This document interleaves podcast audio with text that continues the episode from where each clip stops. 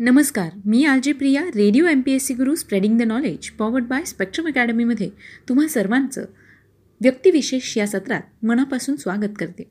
विद्यार्थी मित्रांनो व्यक्तिविशेष या सत्रात आपण सामाजिक कला क्रीडा विज्ञान तंत्रज्ञान अर्थशास्त्र पर्यावरण चित्रकला साहित्य अशा सगळ्याच क्षेत्रात ज्या व्यक्तींनी उल्लेखनीय अशी कामगिरी केलेली आहे त्यांच्याविषयीची माहिती जाणून घेत असतो. अशा काही व्यक्तींचा प्रवास जो अगदी असामान्य आहे. चला तर मग आजच्या दिवशी आपण जाणून घेऊया एका असामान्य व्यक्तीची जीवनगाथा ज्यांचं नाव आहे चंद्रशेखर आझाद. तेवीस जुलै एकोणीसशे सहा रोजी चंद्रशेखर आझाद यांचा जन्म झाला होता. त्याच निमित्ताने आज आपण व्यक्तिविशेष या सत्रात त्यांच्याविषयीची सविस्तर माहिती जाणून घेणार आहोत. मित्रांनो शक्तिशाली व्यक्तिमत्वांचा विचार मनात येताच सर्वप्रथम आपल्या डोळ्यांसमोर नाव येतं. ते म्हणजे चंद्रशेखर आझाद यांचं. चंद्रशेखर आझाद एक महान युवा क्रांतिकारी ज्यांनी भारताच्या रक्षणाकरता आपल्या प्राणांची आहुती दिली. चंद्रशेखर आझाद आपल्या देशाचे वीर सुपुत्र होते. आपल्या पराक्रमाची आणि शौर्याची गाथा त्यांनी स्वतः लिहिली आहे. आपल्या मातृभूमीची दुर्दशा पाहून जर तुमचं रक्त सळसळत नसेल तर ते रक्त नव्हे पाणी आहे. अगदी बालवयातच चंद्रशेखर आझाद यांच्यात देशभक्तीची भावना ओतप्रोत भरलेली होती. भारताच्या स्वातंत्र्यात त्यांचे अमूल्य योगदान आहे. क्रांतिकारकांचे स्मरण जेव्हाही केले जाते तेव्हा सर्वप्रथम चंद्रशेखर आझाद यांचं स्मरण होतं. ते म्हणायचे मी आपल्या अखेरच्या श्वासापर्यंत देशासाठी शत्रूशी लढत राहील. मरेपर्यंत इंग्रजांच्या हाती न लागण्याची त्यांनी शपथ घेतली होती आणि ती त्यांनी पाळली देखील. ते आपल्या नावाप्रमाणे शेवटपर्यंत आझाद राहिले आणि देशाकरता प्राणांची आहुती दिली. चंद्रशेखर आझाद हे एक महान क्रांतिकारी होते. आपल्यातील देशभक्तीची भावना आणि अद्वितीय साहसाने त्यांनी स्वातंत्र्य संग्रामात महत्त्वपूर्ण भूमिका पार पडली आणि अनेक लोकांना या आंदोलनात सहभागी होण्याकरता प्रेरित केले. मातृभूमीच्या या महान सुपुत्राने आपल्यातील शौर्याच्या बळावर काकोरी ट्रेन लुटली आणि व्हॉइस रॉयच्या ट्रेनला उडवण्याचा प्रयत्न देखील केला. इतकेच नव्हे तर महान क्रांतिकारी लाला लजपत राय यांच्या मृत्यूचा सूड घेण्यासाठी सॉन्डर्स या इंग्रज अधिकाऱ्यावर गोळ्या झाडल्या. शिवाय भगतसिंग सुखदेव आणि राजगुरू यांच्यासमवेत हिंदुस्तान समाजवादी प्रजातंत्र सभेची स्थापना केली. चंद्रशेखर आझाद हे भगतसिंग यांचे सल्लागार होते. देशाला स्वातंत्र्य मिळवून देण्यासाठी त्यांनी आपल्या प्राणांची आहुती दिली. विद्यार्थी मित्रांनो चंद्रशेखर आझाद यांचं प्रारंभिक जीवन कसं होतं त्याविषयी थोडक्यात जाणून घेऊया. चंद्रशेखर आझाद यांचा जन्म तेवीस जुलै एकोणीसशे सहा रोजी मध्य प्रदेशातील भाबरा या गावी झाला. चंद्रशेखर सीताराम तिवारी हे त्यांचं मूळ नाव. त्यांचे वडील अत्यंत प्रामाणिक स्वाभिमानी आणि दयाळू वृत्तीचे होते. दुष्काळ पडल्याने आपले बदरका हे मूळ गाव सोडून ते आपल्या कुटुंबासह भाबरा या गावी स्थायिक झाले. बालपणापासून विद्रोही स्वभावाच्या चंद्रशेखर आझाद यांचं मन अभ्यासात रमलं नाही. खेळणं मात्र त्यांना फार आवडे. त्यांना आणि त्यांचा भाऊ सुखदेव याला शिकवण्याकरता त्यांच्या वडिलांचे मित्र मनोहरलाल त्रिवेदी घरी येत असे. आझाद यांच्या आईला त्यांना संस्कृतचा विद्वान बनवण्याची इच्छा होती. त्यामुळे आझाद यांना संस्कृत शिकण्यासाठी वाराणसी येथील काशी विद्यापीठात पाठवण्यात आलं. महात्मा गांधीजींनी एकोणीसशे एकवीस साली असहकार आंदोलनाची घोषणा केली. त्यावेळी चंद्रशेखर आझाद केवळ पंधरा वर्षांचे होते.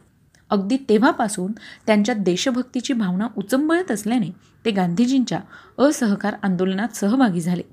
परिणामी त्यांना कैद करण्यात आले. न्यायालयात न्यायाधीशांनी नाव विचारल्यावर त्यांनी आझाद असे सांगितले. आणि वडिलांचं नाव स्वतंत्र आणि निवासस्थान तुरुंग असं सांगितलं. आझादच्या उत्तराने न्यायाधीश संतापले आणि त्यांनी पंधरा फटक्यांची शिक्षा सुनावली. आपल्या निश्चयावर ठाम राहणाऱ्या आझाद यांनी शिक्षा सहन केली आणि प्रत्येक फटक्यानिशी भारत माता की जयचा नारा दिला. या घटनेनंतर पंडित चंद्रशेखर तिवारी आझाद या नावाने प्रसिद्ध झाले. मग मित्रांनो चंद्रशेखर आझाद यांचं स्वातंत्र्य संग्रामातील कार्य हे खूप महत्त्वाचं आहे. त्याविषयी जाणून घेऊया. एकोणीसशे बावीस साली महात्मा गांधीजींनी आझाद यांना असहकार चळवळीतून काढून टाकले. त्याचे आझाद यांना फार वाईट वाटले. त्यांनी गुलामगिरीत असलेल्या भारताला स्वतंत्र करण्याची शपथ घेतली होती. पुढे त्यांची भेट हिंदुस्तान रिपब्लिकन असोसिएशनचे संस्थापक रामप्रसाद बिस्मिल्ल यांच्याशी झाली. हिंदुस्तान रिपब्लिकन असोसिएशन ही एक क्रांतिकारी संस्था होती. यात सर्वांचा अधिकार समान होता आणि कुणाशीही भेदभाव केला जात नसल्याने या गोष्टीमुळे आझाद फार प्रभावित झाले. चंद्रशेखर आझाद यांच्या नेतृत्वात या संस्थेने इंग्रजांच्या तिजोऱ्या लुटून संस्थेकरता निधी गोळा केला. एकोणीसशे पंचवीस साली चंद्रशेखर आझाद यांनी तडीस नेलेल्या काकोरी कांडाची इतिहासात सुवर्ण अक्षरांनी नोंद झाली. संस्थेच्या एकूण दहा सदस्यांनी इंग्रजांचा खजिना जात असलेल्या काकोरी ट्रेनला लुटून इंग्रजांपुढे तगडे आव्हान उभे केले होते. आणि या प्रकरणात चंद्रशेखर आझाद यांचा महत्त्वपूर्ण वाटा होता. याशिवाय महान क्रांतिकारी रामप्रसाद बिस्मिल अशफाक उल्ला खा राजेंद्रनाथ लहरी ठाकूर रोशनसिंह यांना या प्रकरणात फाशीची शिक्षा देखील सुनावण्यात आली होती. चंद्रशेखर आझाद यांच्यापुढे पुन्हा नव्याने संस्थेला उभारी देण्याचे आव्हान उभे राहिले. ओजस्वी विद्रोही आणि तापट स्वभावाचे चंद्रशेखर आझाद इंग्रजांच्या हातावर तुरी देऊन दिल्लीला निघून गेले. त्या ठिकाणी त्यांनी क्रांतिकारकांची एक सभा आयोजित केली आणि याच ठिकाणी त्यांची भगतसिंग यांच्याशी भेट झाली. हिंदुस्तान सोशलिस्ट रिपब्लिकन असोसिएशनने पुन्हा एकदा क्रांतिकारी आणि गुन्हेगारी मार्गांचा अवलंब केल्याने इंग्रज चंद्रशेखर आझाद यांच्या मागावर होते. आझाद यांनी लाला लजपतराय यांच्या हत्येचा सूड घेण्यासाठी एकोणीसशे अठ्ठावीस साली सॉन्डर्स यांची हत्या केली. चंद्रशेखर आझाद म्हणायचे संघर्षाच्या मार्गावर हिंसा ही मोठी गोष्ट नाही. पुढे इंग्रजांच्या असेंब्लीत बॉम्ब फोडण्याच्या घटनेत चंद्रशेखर आझाद यांनी भगतसिंग यांना पुरेपूर मदत केली. भगतसिंग यांना अटक झाल्यानंतर त्यांना सोडवण्यासाठी देखील आझाद यांनी भरपूर प्रयत्न केले परंतु इंग्रजांच्या सैन्यबलापुढे त्यांचा नाईलाज झाला. आणि नेहमीप्रमाणे इंग्रजांना चकमा देण्यात ते मात्र यशस्वी ठरले. भगतसिंग यांना सोडवण्यासाठी त्यांनी महात्मा गांधींना एक पत्र देखील लिहिले होते. या पत्रात त्यांनी असं म्हटलं होतं की तुम्ही इंग्रजांवर भगतसिंग यांना सोडण्यासाठी दबाव टाका. पण गांधीजींनी त्यावेळेला त्यांनी लिहिलेलं पत्र फेटाळून लावलं. यानंतर अलाहाबाद या ठिकाणी अल्फ्रेड पार्कमध्ये एक घटना घडली. इंग्रजांनी भगतसिंग राजगुरू आणि सुखदेव यांना फाशीची शिक्षा सुनावली होती. दुसरीकडे चंद्रशेखर आझाद ही शिक्षा कमी करून जन्मठेप व्हावी याकरता खूप प्रयत्न करत होते आणि त्यासाठी ते अलाहाबादला आले होते. परंतु याचा सुगावा इंग्रजांना लागल्याने त्यांनी अल्फ्रेड पार्कमध्ये चारही बाजूंनी चंद्रशेखर आझाद यांना घेरले. दोन्ही बाजूंनी चकमक आणि गोळीबार सुरू झाला. एक क्षण असा आला की आझाद यांच्या बंदुकीत केवळ एक गोळी उरली होती. त्यांना परिस्थितीचा अंदाज आला होता. त्यामुळे इंग्रजांच्या हातून मरण्यापेक्षा त्यांनी स्वतःवर गोळी झाडणे पसंत केले आणि अशा तऱ्हेने भारतमातेचा वीर सुपुत्र अमर झाला. त्यांची अमरगाथा इतिहासांच्या पानांमध्ये सुवर्ण अक्षरांनी कोरल्या गेली आहे. मित्रांनो आज चंद्रशेखर आझाद यांचा जन्मदिवस आहे. त्याच निमित्ताने आपण त्यांची जीवनगाथा आजच्या व्यक्तिविशेष या सत्रात ऐकली. जाता जाता या महान क्रांतिकारकाला radio M P S C गुरुचा प्रणाम. जाता जाता मी इतकंच म्हणेन आओ झुककर सलाम करे उनको जिनके हिस्से में ये मुकाम आता है. खुश नसीब होते हैं वो लोग जिनका लहू इस देश के काम आता है. श्रोते हो मी आरजे प्रिया तुम्हा सर्वांची रजा घेते. पुन्हा भेटूया आपल्या व्यक्तिविशेष या सत्रात. अशाच एका महत्त्वाच्या व्यक्तीची जीवनगाथा ऐकण्यासाठी. आणि हो महत्त्वाचं म्हणजे तुम्ही आमचं व्यक्तिविशेष हे सत्र स्पॉटीफाय म्युझिक ॲप अँकर एफ एम गुगल पॉडकास्ट किंवा मग रेडिओ पब्लिकवर देखील ऐकू शकता. मित्रांनो आमचं स्पेक्ट्रम अकॅडमी आणि radio M P S C Guru हे फेसबुक आणि इंस्टाग्राम पेजेस लाईक फॉलो आणि शेअर करायला विसरू नका. सोबतच तुमचे फीडबॅक ऑडिओ किंवा टेक्स्ट मेसेज या स्वरूपात आम्हाला तुम्ही पाठवू शकता आणि याबरोबरच तुम्ही आम्हाला तुमचे सजेशनसुद्धा पाठवा. त्यासाठीचा आमचा व्हॉट्सअप क्रमांक आहे शहाऐंशी अठ्ठ्याण्णव शहाऐंशी अठ्ठ्याण्णव ऐंशी. म्हणजेच eight six nine eight eight six nine eight eight zero stay युन to radio M P S C Guru spreading the knowledge powered by Spectrum academy नमस्कार मी R J Priya radio M P S C Guru spreading the knowledge powered by Spectrum अकॅडमीमध्ये तुम्हा सर्वांचं मनापासून स्वागत करते. विद्यार्थी मित्र मैत्रिणींनो आपण व्यक्तिविशेष या सत्रात असामान्य आणि अनन्यसाधारण अशी कामगिरी करणाऱ्या काही विशेष व्यक्तींची जीवनगाथा या सत्रात ऐकत असतो. सामाजिक कला क्रीडा विज्ञान तंत्रज्ञान पर्यावरण अर्थशास्त्र अशा सगळ्याच क्षेत्रात ज्या व्यक्तींनी उल्लेखनीय अशी कामगिरी करून स्वतःचा ठसा इतिहासात उमटवला आहे अशा व्यक्तींचा जीवन परिचय या सत्रात करून घेत असतो. स्वराज्य हा माझा जन्मसिद्ध हक्क आहे आणि तो मी मिळवणारच अशी सिंहगर्जना करणारे लोकमान्य बाळ गंगाधर टिळक यांच्याविषयी आज आपण या सत्रात सविस्तर माहिती घेणार आहोत. भारतीय स्वातंत्र्य आंदोलनाचे पहिले नेता म्हणून ख्यातनाम ते आहेत. याचबरोबर बाळ गंगाधर टिळक भारतीय क्रांतिकारी शिक्षक सामाजिक कार्यकर्ता वकील व भारतीय स्वातंत्र्य सेनानी देखील होते. भारतीय स्वतंत्रता आंदोलनाचे पहिले नेता म्हणजे लोकमान्य टिळक. ब्रिटिश अधिकारी त्यांना भारतीय अशांततेचे जनक म्हणत त्यामुळेच त्यांना लोकांनी मान्य केलेला लोकमान्य ही पदवी देण्यात आली. बाळ गंगाधर टिळक हे एक भारतीय स्वातंत्र्य सेनारी राजकारणी संपादक आणि लेखक होते. लोकमान्य या उपाधीने त्यांचा उल्लेख केला जातो.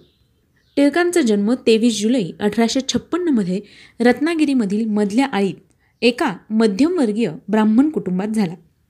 रत्नागिरी जिल्ह्यातील दापोली तालुक्यातील चिखलगाव हे त्यांचं मूळ गाव होतं. त्यांचं जन्मनाव केशव परंतु बाळ हेच नाव पुढे रूढ झाले. चिखली गावची खोतेदारी या टिळक कुटुंबांकडे होती. पणजोबा केशवराव यांनी पेशव्यांच्या काळात मानाची जागा मिळवली होती. आजोबा रामचंद्र पंत यांनी उत्तर आयुष्यात संन्यास घेतला होता.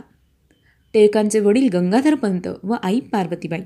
गंगाधर पंतांना कौटुंबिक अडचणीमुळे इंग्रजी शिक्षण सोडून पुण्याहून गावी जावे लागले.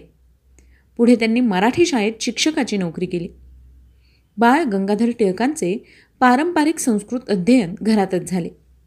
अठराशे सहासष्टमध्ये गंगाधर पंतांची बदली पुण्यात झाल्यामुळे टिळक आपल्या मात्यापित्यांबरोबर पुण्यास आले. पुण्यास आल्यावर थोड्याच दिवसात टिळकांची आई मरण पावली आणि गंगाधर पंतांची बदलीही ठाण्यास झाली. तथापि पुण्यातच राहून ते अठराशे बहात्तरमध्ये मॅट्रिक झाले. तत्पूर्वी अठराशे एक्क्याऐंशीमध्ये त्यांचा कोकणातील लाडघर गावच्या बल्लाळबाळ कुटुंबातील सत्यभामाबाई यांच्याशी विवाह झाला. त्यांना तीन मुली आणि विश्वनाथ रामभाऊ व श्रीधर असे तीन मुलगे होते. गंगाधर पंत यांचे अठराशे बहात्तरमध्ये निधन झाले. मुलाच्या शिक्षणासाठी त्यांनी काही रक्कम ठेवली होती. त्यामुळे टिळकांनी डेक्कन कॉलेजमध्ये ॲडमिशन घेतले. महाविद्यालयातील पहिल्या वर्षी नियमित व्यायाम करून प्रकृती सुदृढ व निकोप राखण्यावर त्यांनी भर दिला. या कमावलेल्या शरीराचा पुढे दगदगीच्या राजकीय जीवनात व कारावासात त्यांना फार मोठा उपयोग झाला. अठराशे शहात्तरमध्ये टिळक बी एच्या पहिल्या वर्गात उत्तीर्ण झाले. मात्र ते एम ए होऊ शकले नाहीत. अखेर त्यांनी एल एल बी ही पदवी घेतली. डेक्कन कॉलेजमध्येच टिळक आणि आगरकर यांचा स्नेह जमला. दोघांनीही देशकार्याला वाहून घेण्याचा संकल्प याच वेळी केला. याच सुमारास निबंध मालाकार विष्णूशास्त्री चिपळूणकर यांनी सरकारी नोकरी सोडून शाळा काढण्याचे ठरवले. तेव्हा टिळक व आगरकर हे दोघेही त्यांना मिळाले. एक जानेवारी अठराशे ऐंशी रोजी न्यू इंग्लिश स्कूलची स्थापना झाली. टिळकांनी विनावेतन शिक्षकी पेशा पत्करला. चिपळूणकर टिळक व आगरकर यांनी अठराशे एक्क्याऐंशीमध्ये आर्यभूषण छापखाना काढला आणि केसरी व मराठा ही दोन वृत्तपत्र सुरू केली. केसरी हे मराठी वृत्तपत्र होतं तर मराठा हे इंग्रजी वृत्तपत्र होतं. प्रारंभी आगरकर केसरीचे व टिळक मराठ्यांचे संपादक होते. वृत्तपत्रांच्याद्वारे लोकशिक्षण राजकीय जागृती व शासकीय अन्यायाचा प्रतिकार हे त्यांचे ऐतिहासिक कार्य येथूनच सुरू झाले. वृत्तपत्रीय जीवनाच्या प्रारंभीच कोल्हापूर संस्थांचे दिवाण माधवराव बर्वे यांच्यावर केसरी व मराठ्यातून अनेक लेख प्रसिद्ध झाले. त्यांच्या गैरकारभारावर तसेच इंग्रज सरकारच्या छत्रपती शिवाजी संबंधीच्या वर्तणुकीवर त्यांनी कडाडून टीका केली. त्याबद्दल टिळक व आगरकर यांना चार महिन्यांची शिक्षा होऊन डोंगरीच्या तुरुंगात ठेवण्यात आलं. सव्वीस ऑक्टोबर अठराशे ब्याऐंशी रोजी त्यांची सुटका झाली. विष्णूशास्त्री चिपळूणकरांचं अठराशे ब्याऐंशीमध्ये निधन झालं.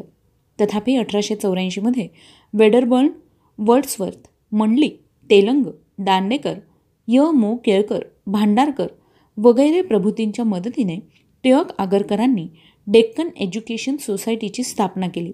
आणि या संस्थेतर्फे अठराशे पंच्याऐंशीमध्ये फर्ग्युसन महाविद्यालयाची स्थापना करण्यात आली. टिळक गणित व संस्कृत विषय शिकवित असे. पुढे टिळकांचे संस्थेतील एकंदर धोरणासंबंधी मतभेद झाले.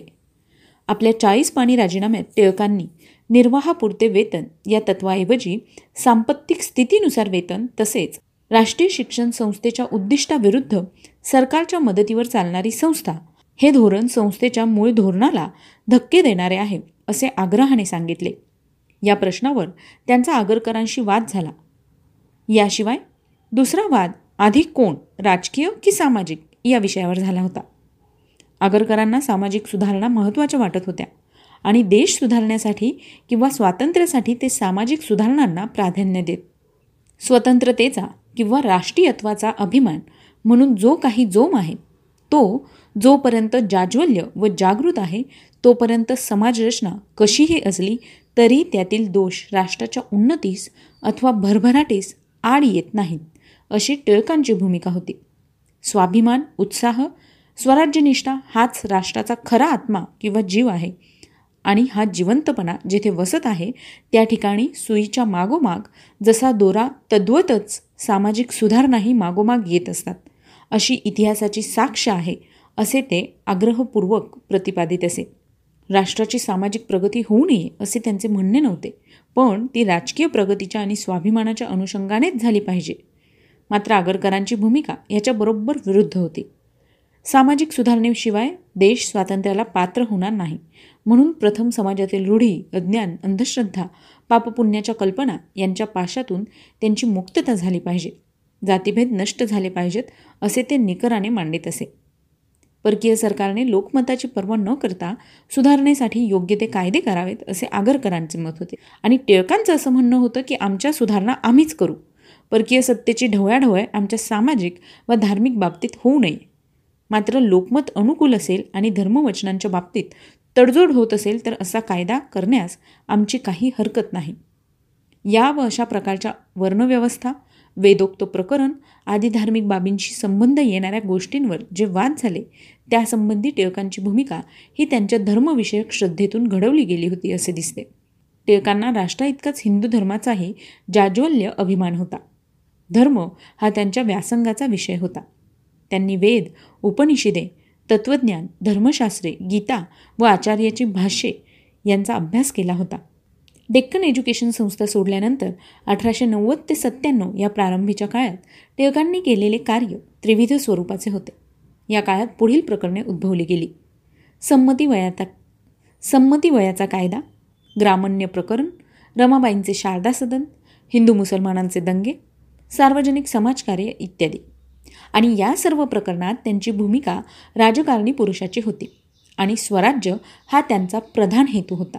त्याकरिता ब्रिटिश सरकारच्या राज्यकारभारातील दोष व अन्याय यावर वृत्तपत्रातून उघड टीका करून त्यांनी कायद्याची मर्यादा प्रथम सांभाळली. तसेच प्रांतिक परिषदा व काँग्रेसच्या कार्यात भाग घेऊन त्याचे स्वरूप जहाल राष्ट्रवादी बनवले व जनतेच्या मनात ज्वलंत देशाभिमान व स्वातंत्र्यप्रेम चेतवून स्वातंत्र्यासाठी प्रत्यक्ष संघर्ष करण्यास लोकांची मनोभूमिका तयार करण्याचा प्रयत्न केला. स्वातंत्र्याची भावना वृद्धिंगत करण्यासाठी त्यांनी अर्ज विनंत्यांचे राजकारण करणाऱ्या नेमस्त पक्षाविरुद्ध सतत संघर्ष करावा लागला. ब्रिटिश सत्ता हा ईश्वरी अंश आहे व उदारमतवादी इंग्रज हळूहळू भारताचे राजकीय हक्क मान्य करतील. त्यांच्या सदिच्छेवर अवलंबून राहणे हीच उत्तम नीती होय. ही नेमस्त भूमिका सोडून स्वराज्य हा माझा जन्मसिद्ध हक्क आहे आणि तो मी मिळवणारच. या भूमिकेपर्यंत लोकांना नेण्याचे कार्य हा लोकमान्यांचा संकल्प होता. केसरी व मराठ्यातील तेजस्वी लेखांनी तसेच प्रसंगोपात प्रखर भाषणांनी लोकजागृतीचे कार्य त्यांनी प्रभावीपणे केले. हिंदू मुसलमानांचे अनेक ठिकाणी अठराशे त्र्याण्णवमध्ये दंगे झाले होते. या संघर्षात हिंदू आणि मुसलमान असे दोनच पक्ष नसून सरकार हा एक तिसरा पक्ष आहे हे लक्षात घेतल्याशिवाय दंग्यांच्या कारणांची उपपत्ती लागणार नाही असे टिळकांचं मत होतं. सरकारचे पक्षपाती धोरण म्हणजेच फोडा आणि झोडा ही नीती दंग्यास कारणीभूत होती अशी ते टीका करीत असे. नेहमी सर्वांनी सुखसंतोषाने राहून एकमेकांच्या हक्कास जपावे असे ते म्हणत. या दंग्यांनंतरच लोकजागृतीची साधने म्हणून गणपती व शिवजयंती या उत्सवांना सार्वजनिक स्वरूप देण्याची कल्पना पुढे आली. अठरा सप्टेंबर अठराशे चौऱ्याण्णव आणि पंधरा एप्रिल अठराशे शहाण्णव या अनुक्रमे केसरीच्या दोन अंकात त्यांनी या उत्सवांचे उद्देश स्पष्ट केले. राष्ट्रीय जागृती करणे स्वातंत्र्याकांक्षा वृद्धिंगत करणे महापुरुषांचे स्मरण करणे आणि धर्म व संस्कृती यांचे ज्ञान सामान्य जनास करून देणे. पुण्यात प्रतिष्ठित झालेली सार्वजनिक सभा त्यांनी नेमस्थानचा पराभव अठराशे पंच्याण्णवमध्ये करून आपल्या ताब्यात घेतली आणि दुष्काळ निवारणाचे कार्य सुरू केले. अठराशे शहाण्णवच्या दुष्काळात शेतकऱ्यांना त्यांनी सांगितले की पीक कमी असेल तर सारा माफी हा तुमचा हक्क आहे आणि तो मागून घ्या. सरकारच्या धोरणानुसार लोकांनी हक्काने मदत मागावी. दुष्काळाच्या पाठोपाठ प्लेग आला. त्यावेळी देखील टिळकांनी टीकेची झोड उठवली होती. आपातग्रस्तांसाठी स्वस्त धान्य दुकाने काढली व सार्वजनिक रुग्णालये उघडली. बारा जून अठराशे सत्त्याण्णव रोजी चाफेकर बंधूंनी रँडचा खून केला. त्यावेळी सरकारने पुण्यावर अनन्वित जुलूम केला. टिळकांनी राज्य करणे म्हणजे सूड उगवणे नव्हे सरकारचे डोके ठिकाणावर आहे काय असे एका पाठोपाठ एक प्रखर लेख लिहिले. परिणामत त्यांच्यावर राजद्रोहाचा आरोप ठेवण्यात येऊन खटला झाला आणि त्यांना अठरा महिन्यांची सक्त मजुरीची शिक्षा झाली. टिळक मोठे विद्वान म्हणून शिक्षा करणे बरे नव्हे असे मार्क्स म्युलर यांनी सरकारला सांगितले. त्यामुळे त्यापैकी सहा महिने शिक्षा सरकारने कमी केली व ते सहा सप्टेंबर अठराशे अठ्ठ्याण्णव रोजी तुरुंगातून मुक्त झाले. टिळकांच्या खऱ्या कारकिर्दीला आणि अखेरपर्यंत चालवलेल्या त्यांच्या स्वातंत्र्य संग्रामाला अठराशे नव्याण्णव नंतरच अधिक तेज चढले. त्यावेळी राजद्रोहाची शिक्षा भोगून टिळक परत आले होते व त्यांची लोकप्रियता वाढली होती. शिक्षा भोगूनही त्यांच्या ध्येयधोरणात तेवमात्रही बदल झाला नाही. हे त्यांच्या चार जुलै अठराशे नव्याण्णव रोजी लिहिलेल्या पुनश्च हरिओम या केसरीतील अग्रलेखावरून स्पष्ट होते. त्यांनी लॉर्ड कर्झन यांच्या कारकिर्दीवर विशेषत त्याने लादलेल्या शिक्षण संस्थांवरील बंधनावर टीका केली.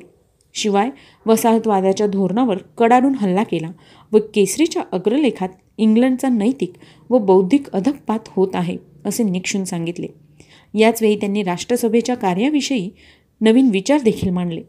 जनतेत प्रचंड चळवळ उभारून सर्व राष्ट्राची शक्ती राष्ट्रसभेच्या मागण्यांच्या मागे उभी केली पाहिजे असे त्यांचे मत होते.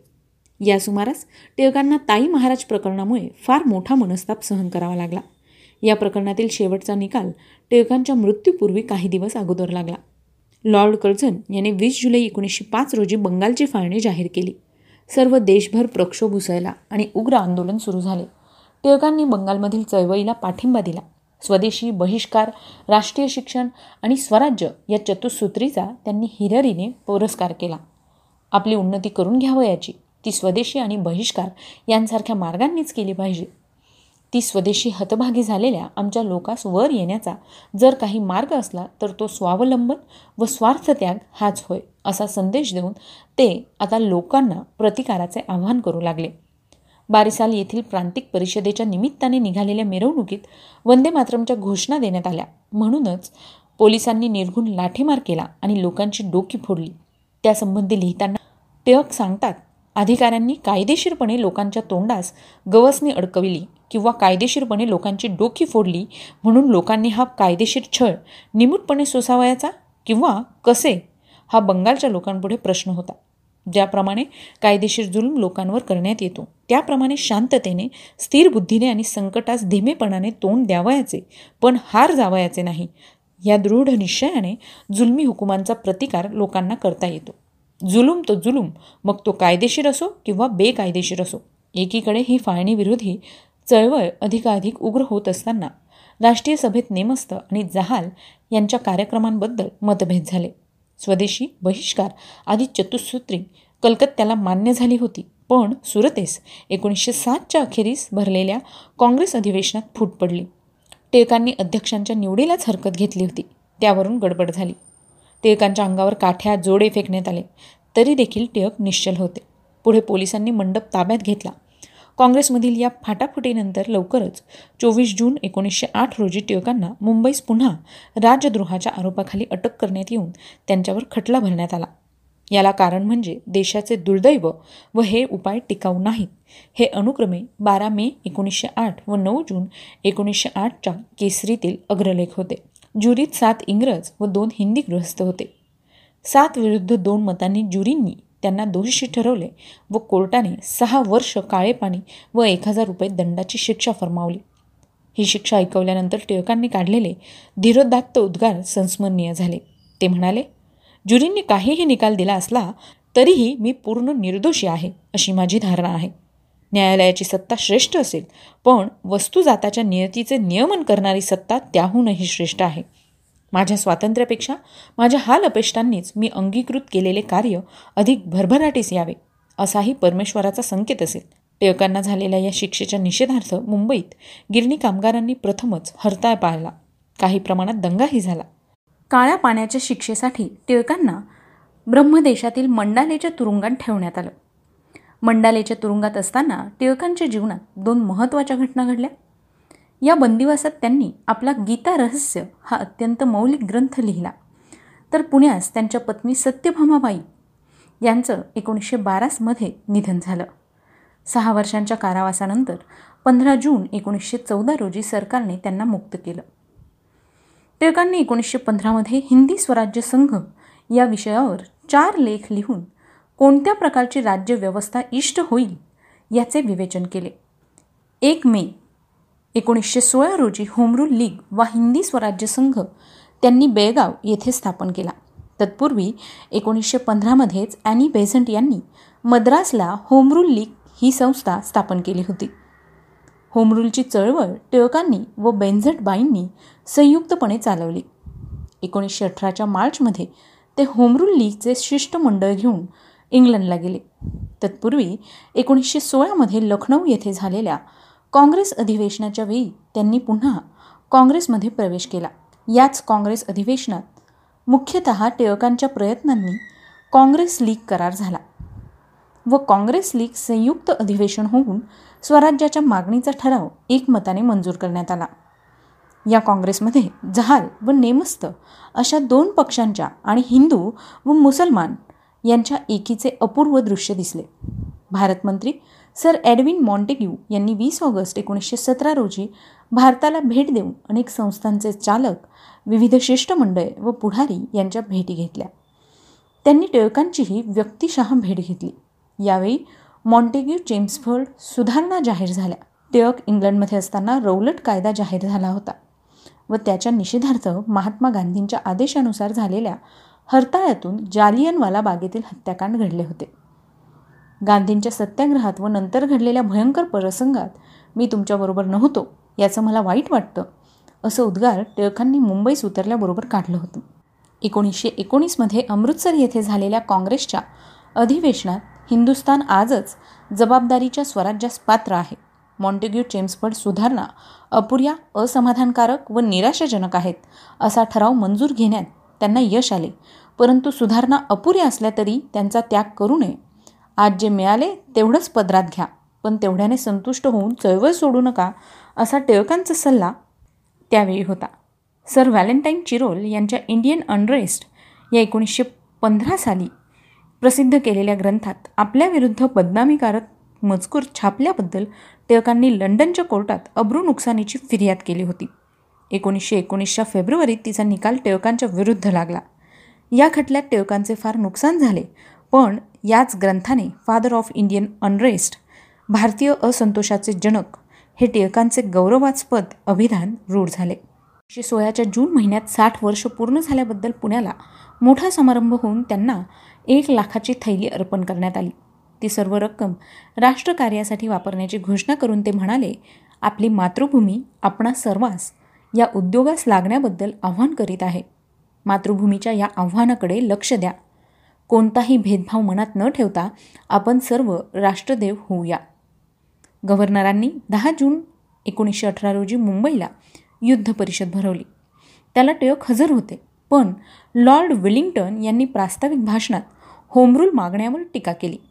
टिळकांनी आपल्या भाषणात बजावले की हिंदुस्थानवर आज ना उद्या स्वारी झाली तर हिंदी लोक तिच्या प्रतिकारासाठी आपले देहही खर्ची करतील. पण स्वराज्य स्वदेश व संरक्षण यांची साखळी मात्र तोडता येणार नाही. वेलिंग्टन यांनी त्यांना थांबवले तेव्हा टिळकांनी सभात्याग केला. सुधारणा राबवण्यासाठी त्यांनी डेमोक्रॅटिक स्वराज्य पक्षाची स्थापना केली. या पक्षाचा जाहीरनामा वीस एप्रिल एकोणीसशे वीस रोजी प्रसिद्ध केला. हा जाहीरनामा म्हणजेच ऐतिहासिक दस्तऐवज. साम्राज्यात ग्रेट ब्रिटनच्या बरोबरीने भारताचे स्थान जागतिक शांततेची प्रस्थापना व्यापारी लुटीपासून मुक्तता वगैरे तत्वे त्यात नमूद केली आहेत. हा जाहीरनामा प्रसिद्ध करण्यापूर्वी त्यांनी महात्मा गांधींना दाखवला होता आणि त्यांनी त्यास संमती दर्शवली होती. टिळकांच्या ग्रंथसंपदेबद्दल सांगायचं झाल्यास टिळकांनी बहुतेक मराठी लेखन हे स्फुटलेखन केसरीतून केलं आहे. केसरी व्यतिरिक्त काही लेखन टिळकांनी मराठा या त्यांच्या इंग्रजी वृत्तपत्रातून देखील केले आहे. या साप्ताहिकांच्या बाहेर टिळकांनी केलेले स्फुटलेखन फार थोडे आहे. त्यात उल्लेखनीय म्हणजे लिमयेकृत भारतीय युद्ध अवंतिकाबाई गोखलेकृत गांधीचरित्र व डॉक्टर गर्देकृत ईश गुणादर्श या पुस्तकांच्या प्रस्तावना होत. टिळकांचा संस्कृत व इंग्रजी वाङ्मयाचा गाढा अभ्यास होता. भारतीय तत्त्वज्ञान हा त्यांच्या आवडीचा विषय. त्यांनी पाश्चात्य तत्त्वज्ञानाचेही अध्ययन केले होते. त्यांच्या व्यापक व्यासंगाचे उत्कृष्ट प्रतिबिंब गीता रहस्यात पाहावयास मिळते. राजकीय क्षेत्रात टिळक काम करीत असताना कधी तुरुंगात व अन्यवेळी त्यांना थोडीशी उसंत मिळाली. त्या काळात त्यांनी काही ग्रंथ लिहिले. बहुतेक त्यांचे लेखन संशोधनपर असून प्रत्येक ग्रंथात त्यांनी काही स्वतंत्र मते प्रतिपादन केली आहेत. त्यांचे प्रमुख ग्रंथ Gitarahasya Orion Arctic home in the Vedas आणि वेदांग ज्योतिष. याचबरोबर टिळकांनी मंडालेच्या तुरुंगात श्रीमद भगवद्गीता रहस्य अथवा कर्मयोगशास्त्र हा ग्रंथ एकोणीसशे दहा ते अकराच्या हिवाळ्यात लिहिला व एकोणीसशे पंधरामध्ये प्रसिद्ध केला. त्यांच्या मते गीता निवृत्तीपर नसून प्रवृत्तीपर आहे. ओरायन हा एक त्यांचा संशोधनात्मक प्रबंध आहे. अठराशे ब्याण्णवच्या लंडन येथील ओरिएंटल परिषदेसाठी त्यांनी हा प्रबंध तयार केला होता. याचबरोबर Arctic home in the Vedas हाही टिळकांचा एक संशोधनपर प्रबंध असून अठराशे अठ्ठ्याण्णव साली टिळक येरवड्याच्या तुरुंगात असताना त्याची कल्पना त्यांना सुचली. या पुस्तकात त्यांनी आर्यांचे मूलस्थान उत्तर ध्रुवाच्या प्रदेशातच असले पाहिजे हे अनुमान मुख्यतः वेदातील रुचांच्या आधारे मांडण्याचा प्रयत्न केला आहे. आपल्या गीतारहस्य या ग्रंथातून ज्या कर्मयोगाचा पुरस्कार टिळकांनी केला तोच कर्मयोग प्रत्यक्ष जीवनात त्यांनी आचारला देखील होता. आधुनिक भारताच्या इतिहासात टिळक युग हा फार महत्त्वाचा टप्पा मानण्यात येतो. अशा या भारताच्या थोर स्वातंत्र्य सेनानी राजकारणी आणि संपादक असणाऱ्या बाळ गंगाधर टिळक म्हणजेच लोकमान्य टिळक यांचा मृत्यू एक ऑगस्ट एकोणीसशे वीस रोजी झाला. तर विद्यार्थी मित्रांनो आज आहे तेवीस जुलै लोकमान्य टिळकांचा जन्मदिवस. त्याच निमित्ताने आपण त्यांच्या जीवन कार्याविषयीची सविस्तर माहिती जाणून घेतली. तुम्हाला ही माहिती कशी वाटली ते आम्हाला नक्की कळवा. तुमचे फीडबॅक तुम्ही आम्हाला ऑडिओ किंवा टेक्स्ट मेसेज या स्वरूपात शहाऐंशी अठ्ठ्याण्णव शहाऐंशी अठ्ठ्याण्णव ऐंशी. म्हणजेच eight six nine eight eight six nine eight eight zero या क्रमांकावर पाठवू शकता. श्रोते हो मी आर जे प्रिया तुम्हा सगळ्यांची रजा घेते. पुन्हा भेटूया व्यक्तिविशेष या सत्रात. एका नवीन जीवन कार्याची माहिती ऐकण्यासाठी. तोपर्यंत सुरक्षित रहा काळजी घ्या आणि ऐकायला विसरू नका. Radio M P S C Guru spreading the knowledge powered by Spectrum academy.